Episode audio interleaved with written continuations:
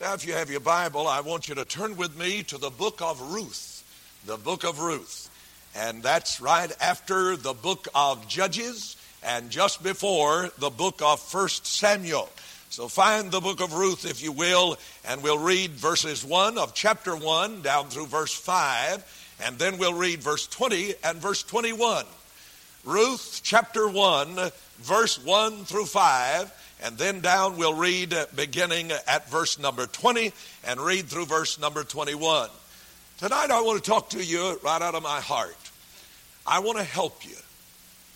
I, as your pastor, as a preacher, the desire, the great desire of my heart is to help God's people.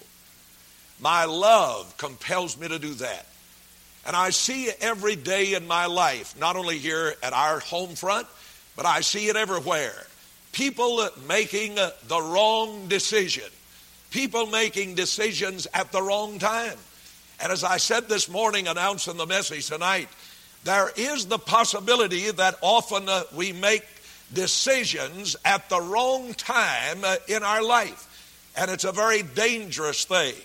You see, a decision is the beginning of an avenue or a course or a, a prescribed kind of conduct that we may take. It's like the guidance system that is set in a rocket.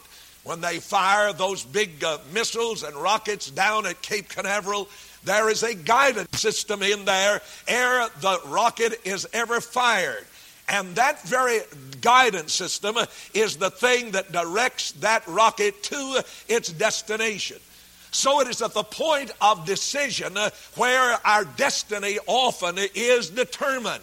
And so it's very imperative uh, upon all of us that we uh, indeed make our decisions in life at the right time, not at the wrong time.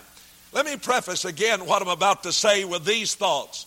And that is one of the most blessed gifts and yet perhaps one uh, of the most fearful gifts that God has ever given to mankind is the gift of the power of choice.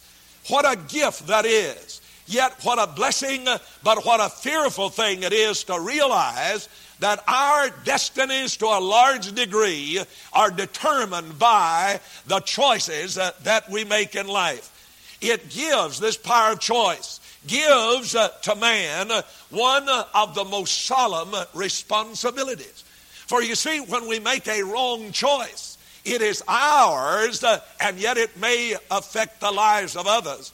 But it is ours uh, to bear the responsibility of the consequence of that particular choice in life. You see, I have, as well as you have, I have the power to choose either the right or the wrong. I have the power to either choose to love or I have the power to choose to hate. I have the power to choose to accept or to reject.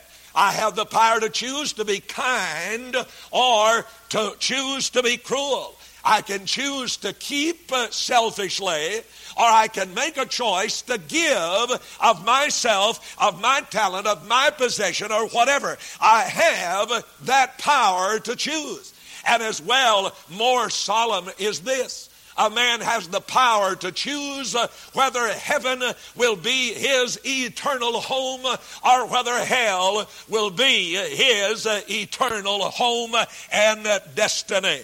So thus, I must bear, I must bear the good or the ill that comes from my choices in life. So as well, I cannot control the choices of others. Now listen to me. But I can control how I respond to others.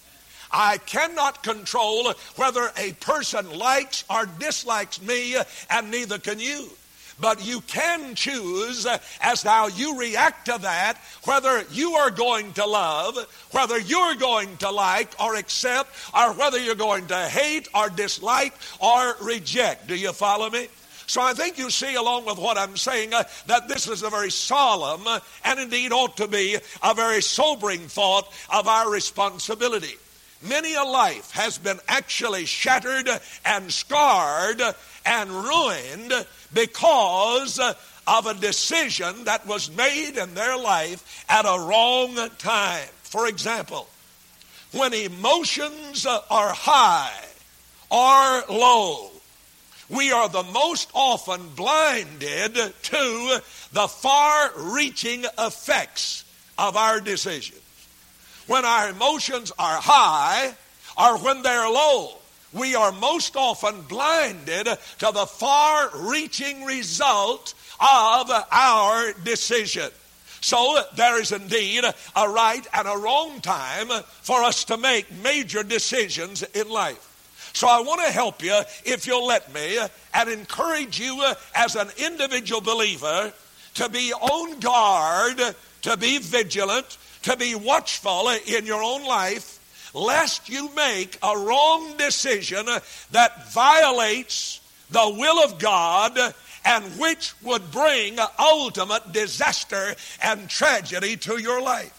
I hope you understand the seriousness of what I'm talking about tonight. So we need indeed to consider this fact. However, hasty decisions, uh, I would add, are usually the wrong decisions. Let me say it again. Are you listening? Look up here at me. Hasty decisions uh, are usually the wrong decisions.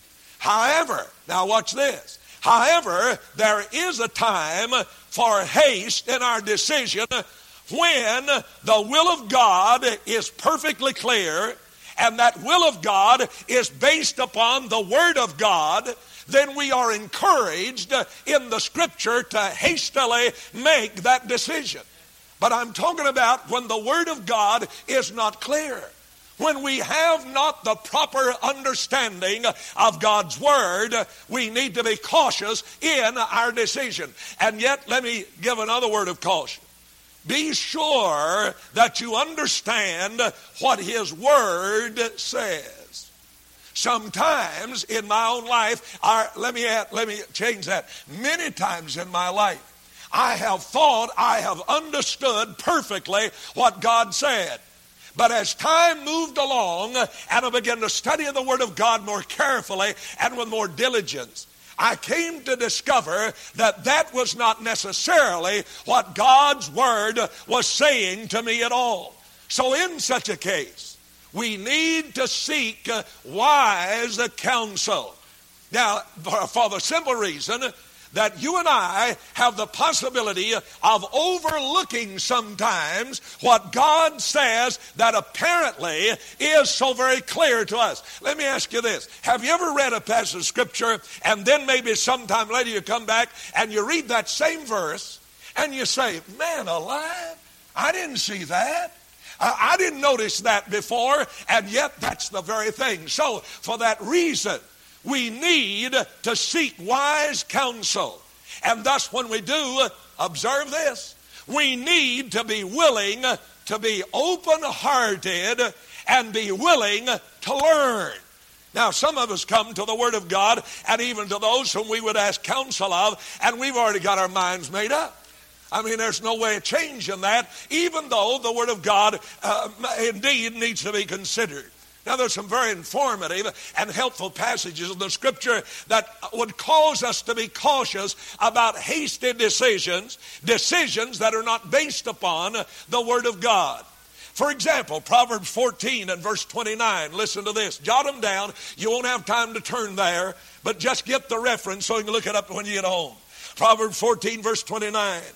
He that is slow, not hasty, he that is slow to wrath is of great understanding. But he that is hasty of spirit exalteth folly. Look, if you will, in Proverbs 21 and verse 5. Jot it down. Listen to what it says. The thoughts of the diligent tend only to plenteousness, but of everyone that is hasty, only to want. Again in Proverbs 29, verse 20. Seest thou a man that is hasty in his words? There is more hope of a fool than of him. Now, I'm, I'm reading you from the scripture. In Ecclesiastes chapter 5 and verse 2, The wise man, the preacher says, Be not rash with thy mouth, and let not thine heart be hasty to utter anything before God. You remember the story in the Bible of Jephthah? You remember how after he was facing the enemy and he wanted the battle so terribly bad, and he said, Lord, if you'll just give me the battle, I'll offer as a sacrifice to you the first thing that I see when I come home. And there, when he came home, his beautiful daughter appeared. Jephthah made a rash decision. He made a decision at the wrong time. And as a result, there came tragedy in his own family, mainly in the life of his own precious daughter. In Ecclesiastes 7 and verse number 9, the scripture reads, Be not hasty in thy spirit to be angry, for anger resteth in the bosom of fools. I think I've given you enough scripture for you to understand that the Bible, our loving Heavenly Father, is saying to us, Be careful. Be cautious in your life because it's very likely and you stand the chance of making a wrong decision that can have such far reaching ill effects and consequence that often uh, those things that are damaged can never ever be re- repaired. So, for your sake, I want you to listen very carefully to what I say. There's some questions that are in order when you face a decision. Now, get these and remember them. Mark them down if you want to. Number one, what does God say in His Word relative to the decision that I'm about to make? What does God say about it? Now, it's not what I think about it, but what does God say? Another question of the same regard Have I considered unemotionally my decision? Have I considered it apart and separated from high or low emotion?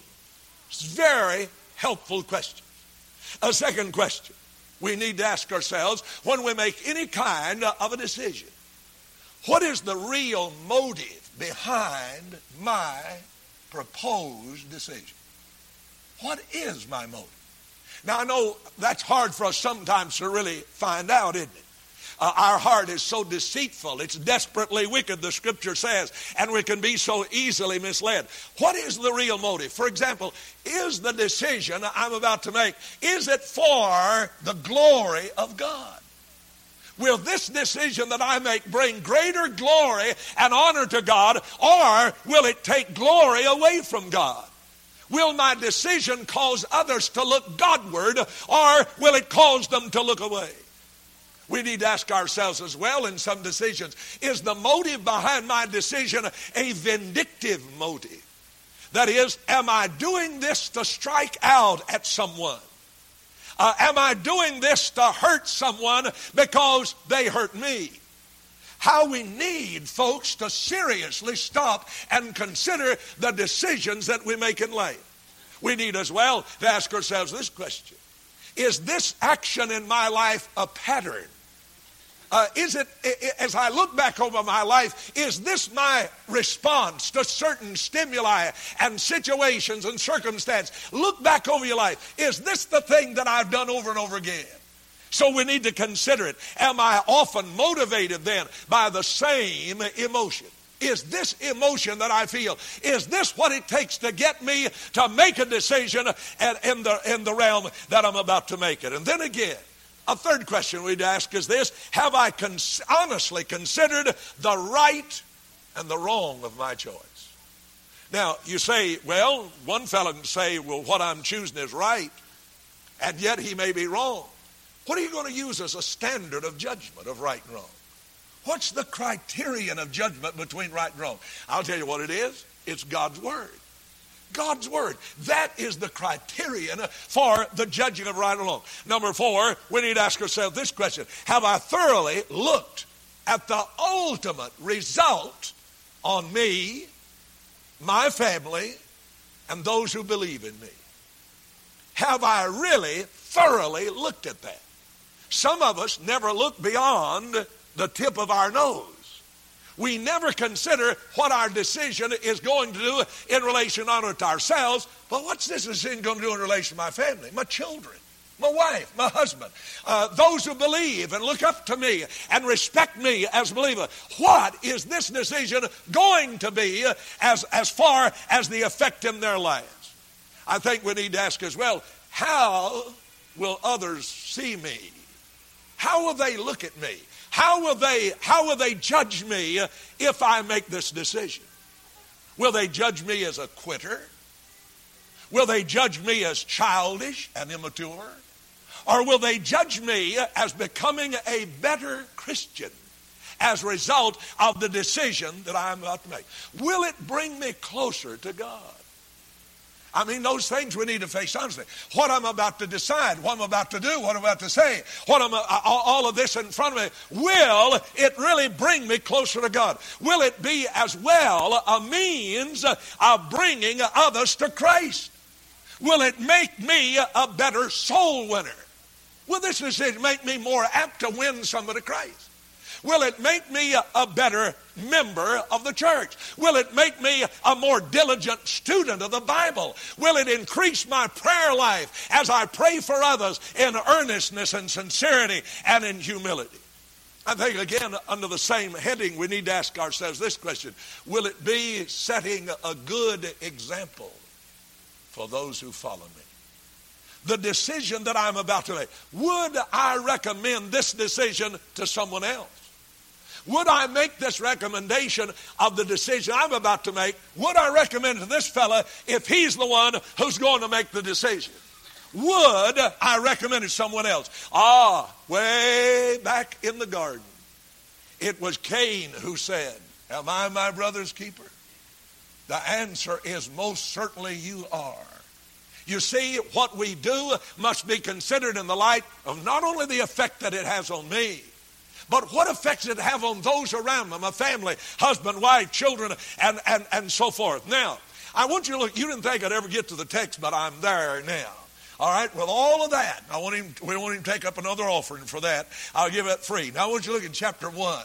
Some of you look like you thought I was serious, huh? Oh, all right, look in chapter 1 at verse number 1 through 5. Now it came to pass on the days when the judges ruled that there was a famine in the land, and a certain man of Bethlehem, Judah, went to sojourn in the country of Moab, he and his wife and his two sons. And the name of the man was Elimelech, and the name of his wife, Naomi, and the name of his two sons, Mahlon and Chilion, Ephrathites of Bethlehem, Judah. And they came into the country of Moab and continued there. And Elimelech, Naomi's husband, died and she was left and her two sons. And they took them wives of the women of Moab. The name of the one was Orpah, and the name of the other Ruth. And they dwelt there about 10 years. And Mahlon and Chilion died, also both of them.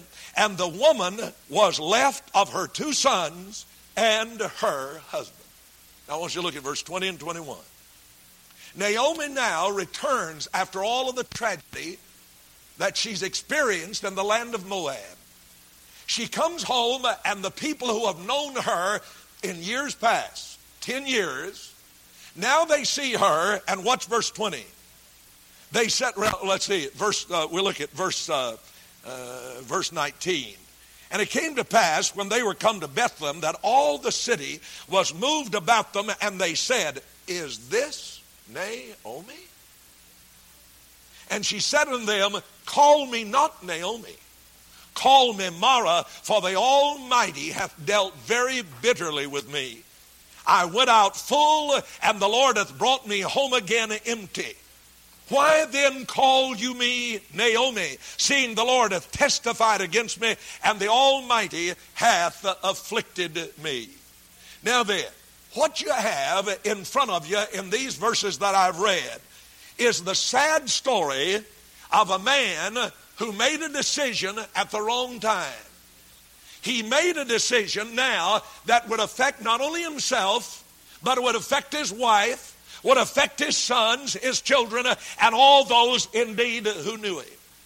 Uh, Elimelech literally got out of the will of God by making this particular decision. You say, how is that? God's will for his people, Israel, was to abide in the land. The Lord had said, I will take care of you if you will abide there. But if you get out of the land, don't expect my blessing, but rather you're going to experience judgment. And so Elimelech chooses now to get out of that land that God had given to his forefather Abraham and to the, the, the his children. And the Lord now, uh, uh, uh, the Lord having provided for them. But a strange thing occurs now in the land. Did you notice when I read that there was a famine in the land? In what land? That promised land that God had promised to his people. A famine, man alive, that's pretty tough time. You, you know, here's the way most of us reason. If it's good times, uh, that's an indication uh, I'm in the will of God. But if it's tough times and tough sailing and things are not going right at the house and so forth, then this must not be the will of God. Whoever told you that? The fact is, whether it's good or bad, as far as circumstances, has nothing whatsoever to do with the will of God. You see, we often mistake that. Jonah undoubtedly confirm, was confirmed in his wrong decision because at first everything seemed to be going all right. When the Lord told him to go to Nineveh, he decided to go, uh, uh, uh, where did he go? Tarshish, Tarshish. And he went down, uh, and you know what he found? Amazing. Why, God's in this. I, I, don't feel so bad now about not going to Nineveh. Why, there, there's a ship down here, of all things. And you know his destination? Tarshish. And listen, I, I, I can, I've, I've got enough money to pay for the ticket, and surely this is God's will. Now listen, again, folks, listen to me. The only way you can discern basically the will of God is by the Word of God and through honest, sincere prayer before Him and by the direction of the Holy Spirit within. So, yet we think, oh, well, things are not going too good, so God must not be in this. How many times when there is a famine, emotionally, in our will, our mind, anyway, our first decision, you know what it is? Get away from. It. Hey, Elimelech wasn't the first fellow to do this. There's a man by the name of Abraham. Abraham fell into the same tough times in the land. Back in Genesis chapter 12, you can read it when God had so miraculously brought him out of Ur of the Chaldees, provided for him miraculously, and now he gets up there, and all of a sudden there's a famine in the land. Up till now, I imagine if you'd have said, Abraham, you in the will of God, man am I. God taking care of me. Looky here, all the things he's given me. But ah, before he knows it, there's a famine. You know what he did? He did a similar thing to Elimelech. He went down to Egypt.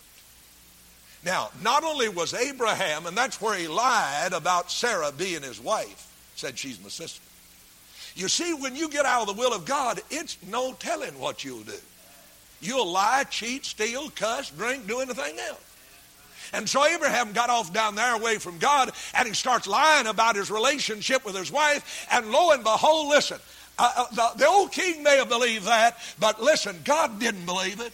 And God sent a plague upon the land of Egypt until the king himself said, Abraham, take your wife and your belongings and get out of here. God's going to kill us if you don't. There's nothing more dangerous than to be in the boat with a backslider. And Jonah's crowd found that out too. There's nothing more dangerous for your home than for you to be out of the will of God. There's nothing more dangerous for our church than for us to be out of the will of God. So the whole story is here. Uh, Elimelech, uh, just like Abraham, his father Abraham, he decides to go down uh, into the land of Moab. God said, No, I will for you step there. You see, isn't it amazing how we can trust God with the destiny of our soul? But then when a certain rough set of circumstances come up, man, we get out on another. God can't take care of that. Who said he couldn't? Listen, God can handle the situation. If you can trust your eternal destiny to Him, why not trust Him with the troubles and the trials and the adversities that come in life? Ah, those trials, listen to me, are God's proven ground of whether our trust in Him is real or not. And so Elimelech said, Well, Naomi, we better go down to Moab. Now, Moab, by the way, are the descendants of, of Lot's daughter, whose son, that, who started the Moabites, was conceived by uh, Lot himself. Lot lay with his own daughter, and uh, she conceived, and here are the Moabites, always a thorn in the flesh to Israel. And so uh, they go down the land of the Moab. But notice what they did. Did, uh, did you notice this? They went to sojourn in the land. See, the idea was now I'm not going to really get taken in with this Moabite crowd. I'm just kind of going to detour just a little, then I'll come back. See, uh, one little drink won't hurt. Uh, one little one little shot of dope won't hurt. I, you know, I'm not planning to stay down there and waller in the gutter and be a dope addict. One night in a parked automobile with a young man and a young woman, and the young woman winds up pregnant. No, you didn't plan to stay there. You see, that's the, that's the subtlety of sin and the flesh. We never plan on becoming the kind of person we are. But where does it all start? It starts when we make a wrong decision at the wrong time when pressure is on and we say, Man, I've got to get down there or, or we're going to starve to death. I'm just going to perish and dry up and, dry, and blow away. But you see, by Elimelech going down to the land of Moab, tragedy followed him. Tragedy followed. When they got down there, Elimelech himself died. Naomi's a widow now. If that's not enough, her own two sons die Mahlon and Chilion. She's gone out there and dug a hole in the earth, planted her husband, planted her two sons. But see, before the sons died, these children of God married Moabitish girls. They went down the land and married heathen girls. You see what Elimelech's decision brought about? A wrong choice out of the will of God, unwilling to trust God to solve his problem. And listen, if God could feed a bald headed prophet by a brook, by ravens, uh, and so forth, he could take care of Abraham in a land of famine. But the devil said, "Hey, you're going to perish, man. You're not going to make it. You better get out of here. You better, you better hightail it." And often we listen to that. Poor Naomi now comes home. Her husband dead, left buried, her children. She comes back home finally, and the friends see her. There's a there's a pathetic tone in their question. Is this Naomi? Is that is that Naomi? Man alive. She don't look like herself. She went away from here pleasant and beautiful. And that's what the name Naomi means.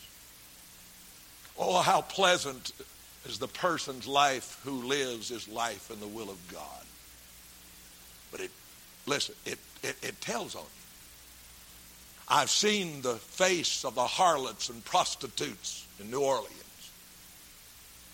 And their features betray their terrible lifestyle.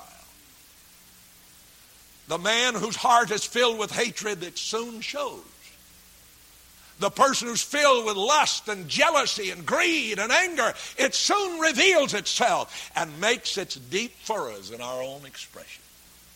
So they said, Is that Naomi? And when Naomi answered, she said, Don't call me Naomi anymore. God dealt so harshly with me. A haggard, broken, poor soul.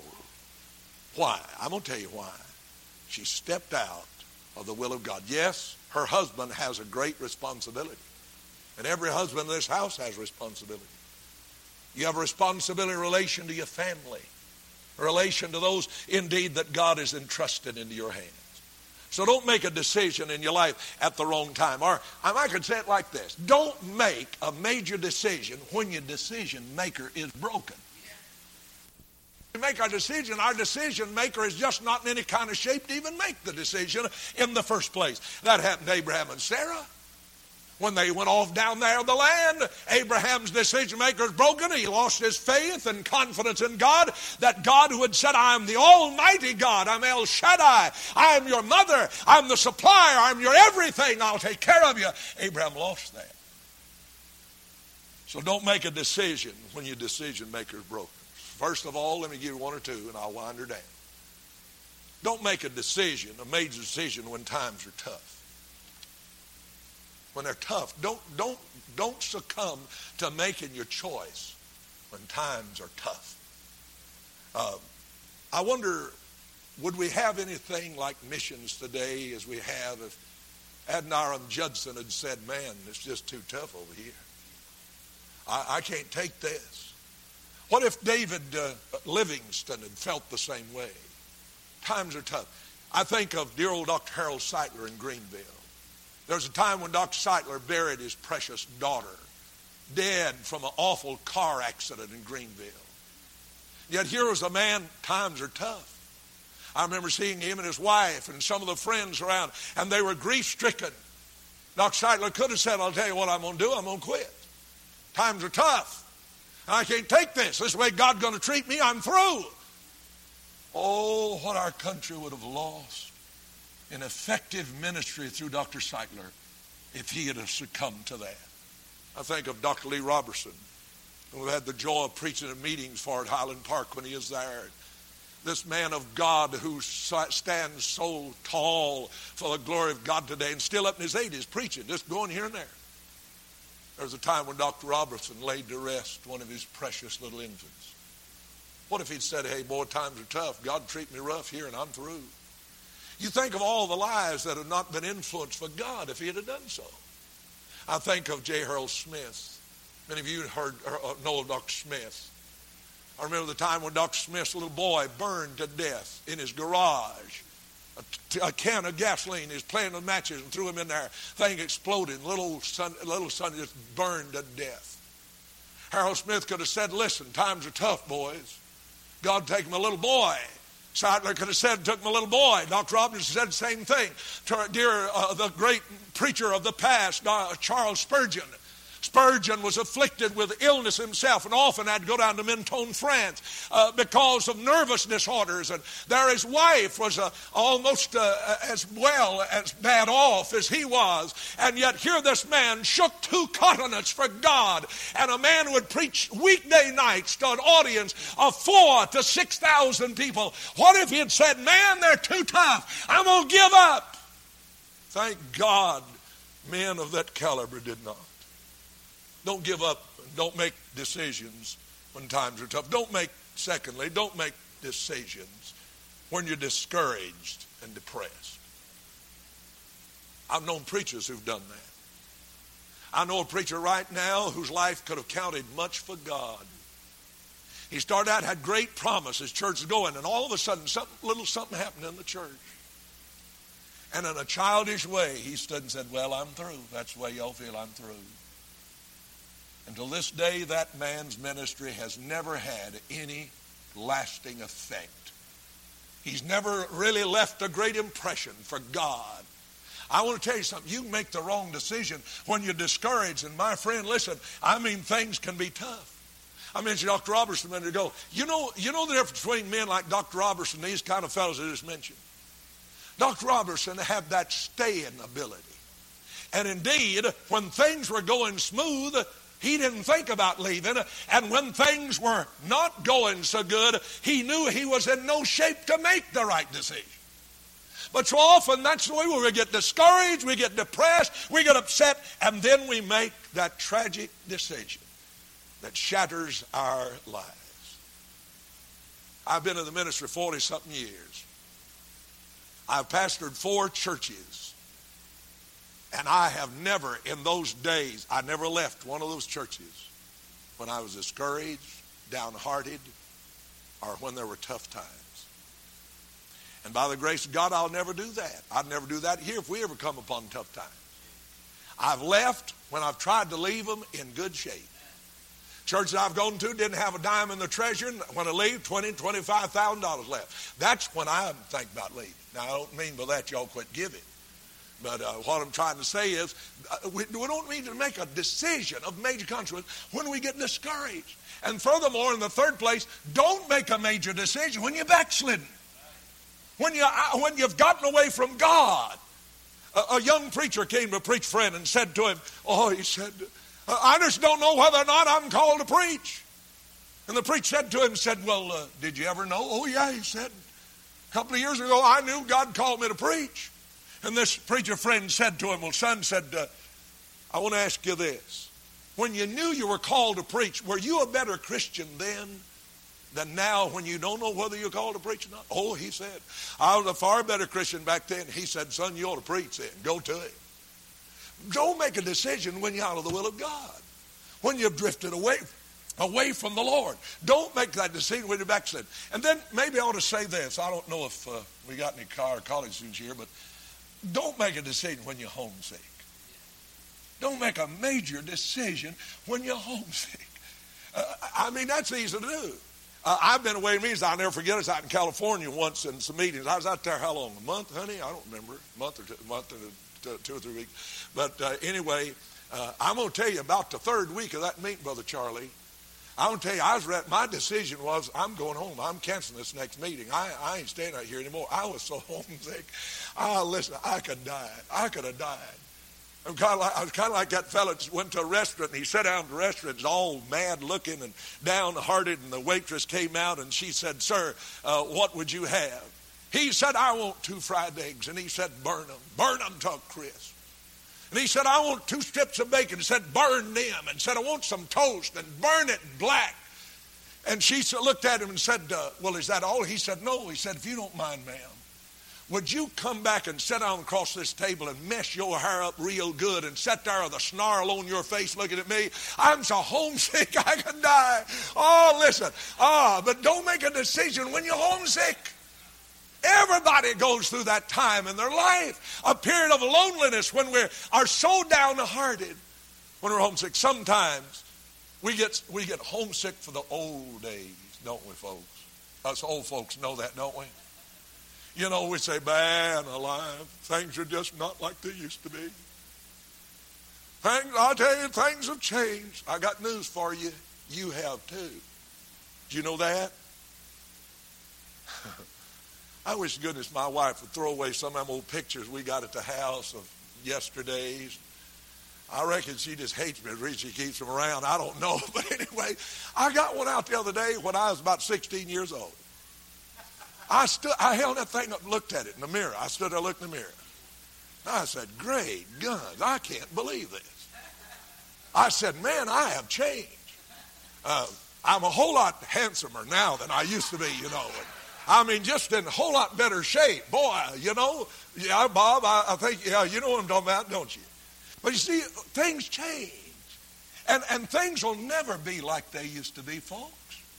They'll never kid goes away to college and uh, gets homesick, well, come home. He comes home, but it's not like he used to be. Never will be. And we just need, we need to realize that and move ahead for God right now and do what God would have us do this moment, not worrying about yesterday and how things have changed. We all have changed. then let me suggest this. Don't make a major decision when you're hurt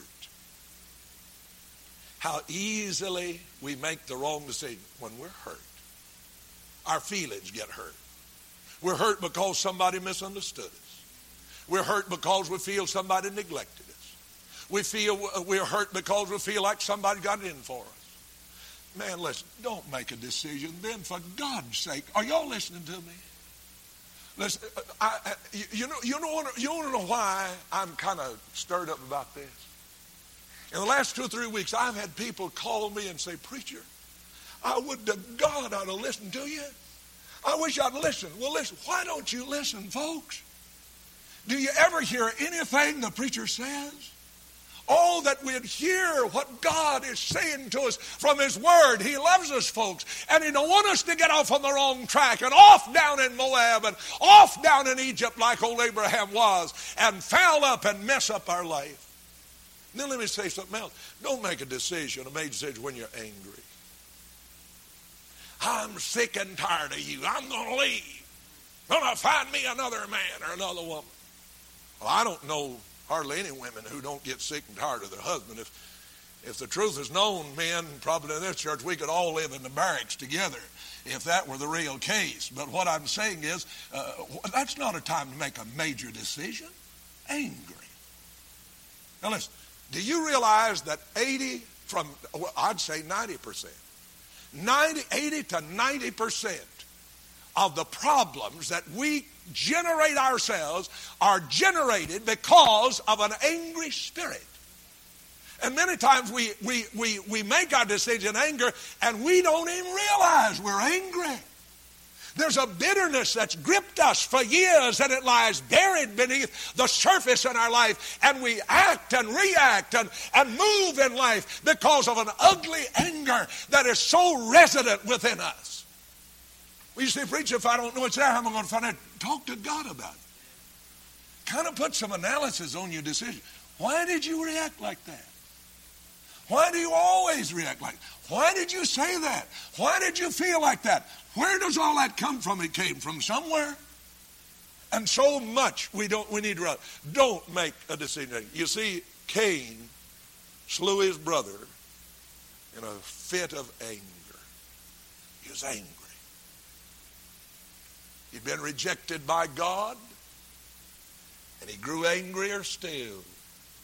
And finally, he murders his own brother. Now, that's, I mean, that's the tragedy of making decisions when you're angry. I think of Paul and Barnabas, great missionaries. You know, we want to think of Paul as some kind of perfect God, but he wasn't my long shot, folks. Neither were all, any, any of the New Testament characters. They were just like you and me, imperfect. I mean, very likely to make the wrong choices. There came a time when Paul and Barnabas, though they had labored together, when they had a differences of difference of opinion.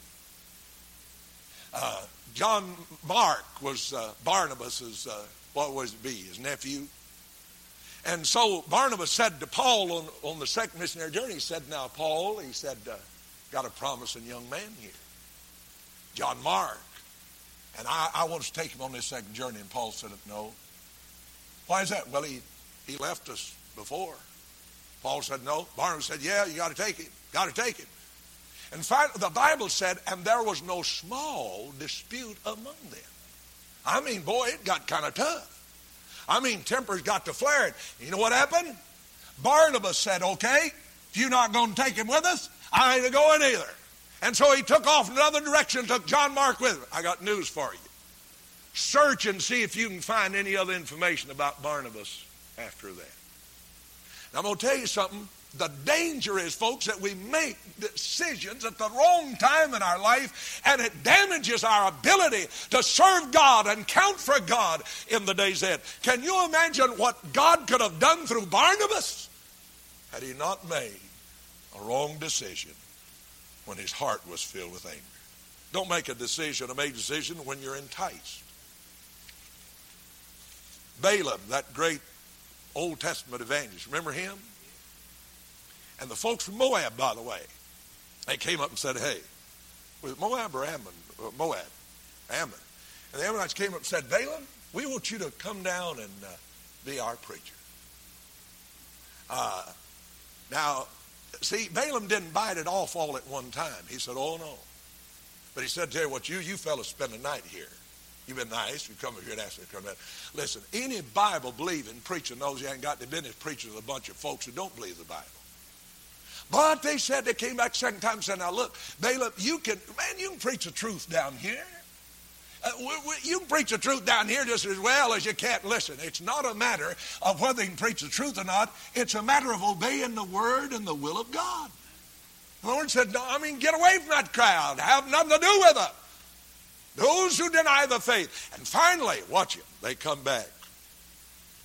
And I can hear them saying they offered him honors. They offered him all kind of things come down. And I imagine they came and said, now, Dr. Balaam, Dr. Balaam, I'm not a doctor. Oh, but uh, we're going to make you one. And a lot of that, but we're going to give you a lot of treasure. Man, you're going to have it made if you come down. Balaam made a tragic decision, though he even voiced the fact that God told him not to do it. But he went ahead anyhow. He was enticed. He had such a great offer of great advantage, of great honor, of great uh, uh, uh, expansion, and thus he abandoned the will of God. Listen, it is never, ever right to do wrong to get a chance to do right. It's never right. And so He went ahead. Now, I've got to close it. I've got to close. I say this particular for our young people. Never make a major decision. Look, look up here. Never make a major decision when you're passionate. Many a young man and woman has made the wrong decision relative to marriage under the heat of passion. Don't listen, don't, young man, don't propose to her when she's her prettiest. Wait till she gets her hair rolled up in snuff cans and comes in with an old greasy, old greasy bathrobe on and, and uh, no makeup on. Uh, wait till wait till it then. I mean, passion can so overwhelm that uh, you make the wrong decision.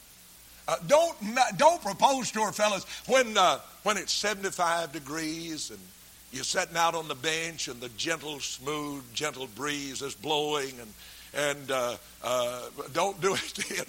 Wait till it gets about 10 below zero and about four foot of snow, and uh, then, uh, I mean, that'd be more than apt time to do it. Uh, don't do it when the moon is full. Now, wait, wait till you've got a little bitty part of the moon up there. At least don't, I mean, give yourself a chance, man, for heaven's sake. Don't, don't uh, propose when the violins are playing. wait, wait till passion has its time to move away. You know, I guess what I'm saying is, don't propose when you're all goo goo over her. Get wait till you get ungoo gooed, and that'd be soon enough. Get I mean, get that goo goo stuff out.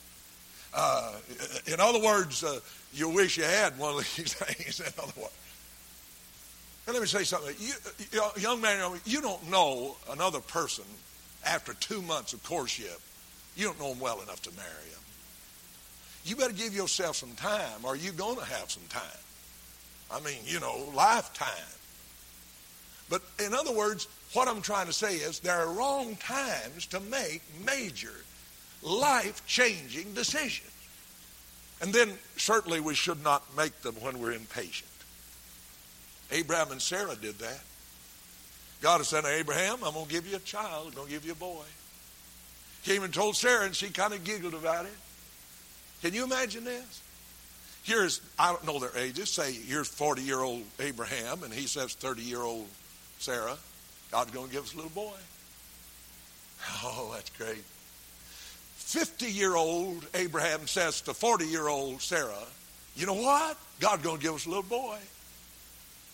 Can you uh, uh come on down the line? Here is, here is almost a 100 year old Abraham to 90 year old Sarah. And he said, You know what? God's going to give us a little boy. I imagine Sarah would have said, well, Buster, it's too late for me. I'm going to tell you that now.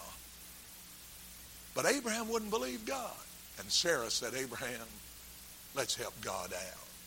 We got to move this thing along here. After they had gone down in Egypt, you remember, Abraham then brought a little Egyptian maid by the name of Hagar. And Sarah said, Why don't you go into her? And thus he did. And she conceived, bore a child. He was a son. His name was Ishmael. But God's promised seed was through Isaac. But you watch the consequence of a wrong decision. Even till this day, the Arab Israeli conflict rages. It's Jordan against Israel. Israel against Israel, Syria against Israel, Israel against Egypt against Israel, Israel against Egypt. And listen, there's no Republican, there is no Democrat, there's no independent, there is no United Nations, there is no force on this earth that's going to settle that situation until King Jesus comes back and sets it right. For both of those sons have a claim, a legal claim on that land. Both of them are sons of Abraham and they're going to be squabbling and fighting and fussing and fuming. And look at all the chaos. Our world sits on a powder keg. You know why? A man made a wrong decision at the wrong time in his life. Well, you say, preacher, I tell you, I've got to, I, I've got to see, I've got to make it right now. No, you don't. Not in your shape, you hadn't. In other words, go to someone, go to someone whose decision maker isn't broken. Go to, go to someone uh, who has gained a little wisdom through the course of years. Oh, you say, I, ain't going to him. I ain't going to ask him nothing. I've got folks like that right now. I'm not necessarily talking about in our church. I, well, some of them are, but they, I mean, have been. But I, I, people right now say, I ain't going to talk to him. Why? I know what he'll say. I know what he'll say. Uh, uh well, I, anyway, what I'm saying is this. You need to find someone. I'm not, listen, I'm not any smarter. I don't know any more. I don't have any more wisdom than anybody else in this church. But I want to tell you something. I've been dealing with people for 40 something years in my life. And by accident, a fella can't help but discover some truth in 40 years, even if he didn't try.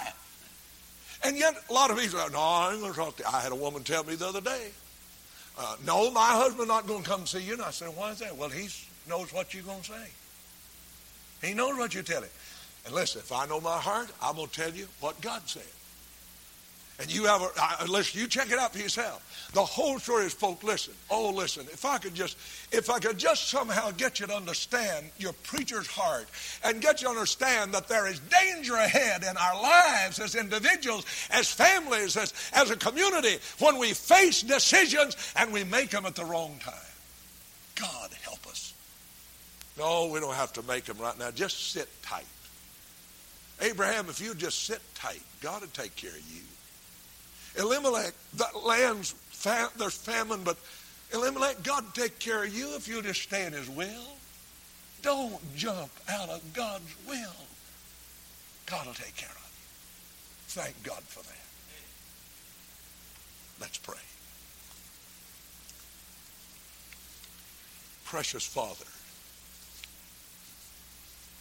every day of our life we face decisions. Some of them we know are perhaps not as of great and major consequence as others. Some of them we consider as minor. But Lord, there are major decisions that we often face, things that will determine our usefulness, will determine our testimony, will determine whether or not you're glorified. And Lord Jesus, oh, help us, help us to believe you Lord, to know that you will take care of the situation in our families and our personal lives and on, on our jobs, in our church, in our school. Lord, just help us to trust you and to wait upon you. And you said, They that wait upon the Lord shall renew their strength. They shall mount up with wings as eagles, run and not be weary, walk and not faint. Lord, help us to learn how to wait. Now, dear Father, there are some who need to make decision hastily tonight, in haste. For some right here in this audience may not know Jesus as their Savior. Some are lost. May they come to you tonight in haste, knowing that we're sinners headed for hell, and our only hope is in Christ. May that person who needs you come now. And may that Christian who may be on the verge of making the wrong decision, may they surrender to your will in Jesus' name. Amen. Let's stand to our feet. You've been mighty patient. I don't normally preach this long on Sunday night. But this thing is really, I mean, it's just really, I've had so many people, and I'm not just talking from our church, I've had it, I get calls every week from all over the country. And, and, and people are, are, are so prone to make the wrong choices. And I trust that tonight it's been a word of caution.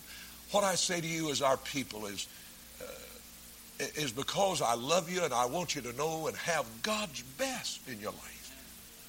I don't want you, I don't want the devil and I don't want the flesh and the world to cheat you. But how easily they can if we make the wrong choice. Tonight, as we sing this hymn of invitation, you may be here, you're unsaved. You need to trust Christ as you say, why don't you do it? Come and meet me right here. If you're here tonight, you're a Christian, you've drifted away from God, and maybe almost at the point of making the wrong choice, why don't you come and say, Lord, here I am. I know what your will is. By your grace, I'm going to do it. Let's sing the first stanza, just as I am, without a plea. You come while we sing it. Just